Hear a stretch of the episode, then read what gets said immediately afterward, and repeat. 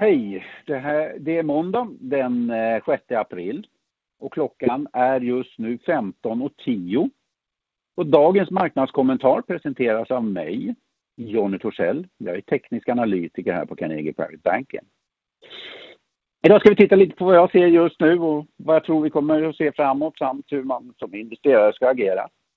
Så att vi kör väl igång direkt då med eh, den svenska marknaden då som är väl viktigast för oss. Eh,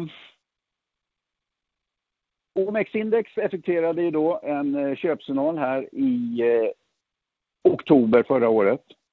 Efter den köpsignalen, eh, när index passerade då 1720, eh, så steg index med ungefär 10% upp till toppen på 1900, all time high-nivån då i mitten på februari.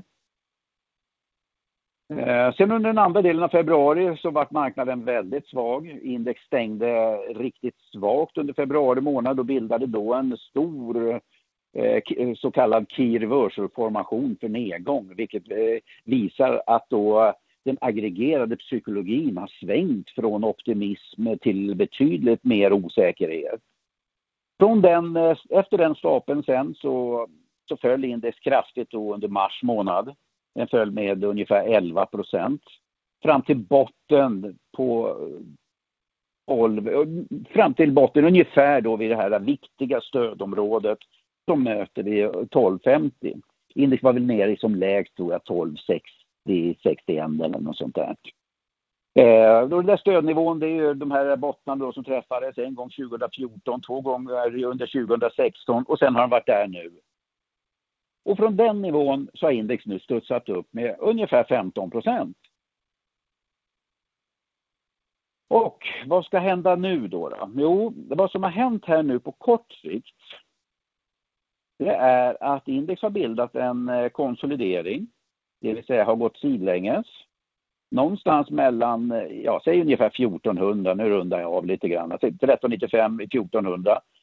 Och eh, på uppsidan då eh, ungefär 1500 nivån.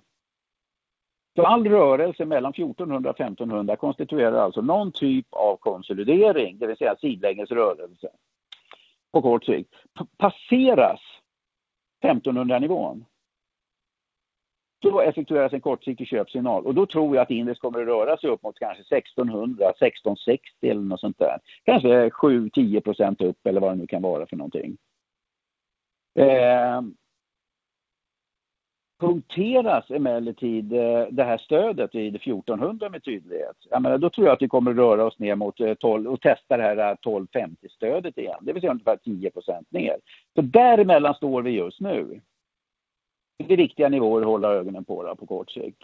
Motsvarande nivåer i S&P det är då, vi har stödnivå, det är ungefär 24,50 och vi har ett motstånd vid 26,40. Passerar 2640, nej, men då, då tror jag S&P kommer att röra sig upp mot en 2800, 2940 där någonstans. 7-10 procent eller vad det nu kan vara. Eh, punkterar stödet eh, vid 2450, nej men då tror jag eh, S&P kommer att röra sig ner mot kanske 2100, 2200 någonstans, 10-13 procent ner.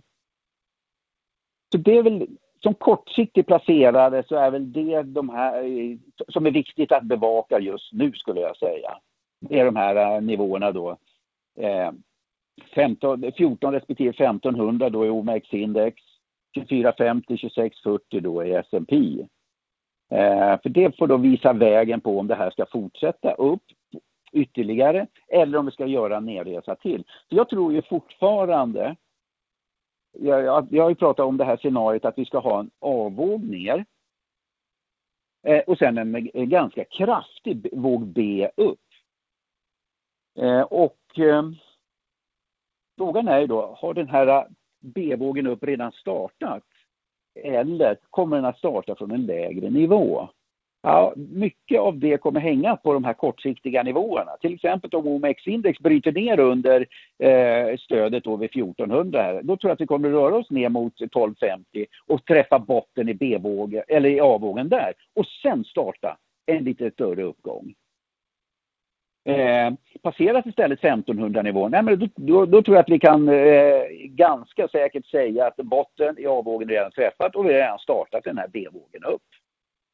Så det, det, är så jag tänker lite grann just nu på marknaden. Så att som kortsiktig placerare så bevaka de här nivåerna så får vi se, eh, så får marknaden nu visa, vä visa vägen.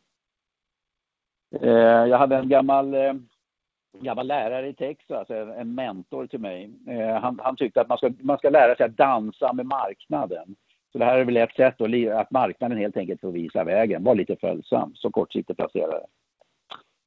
Eh, det var det jag hade idag. Tack så jättemycket för att du har lyssnat.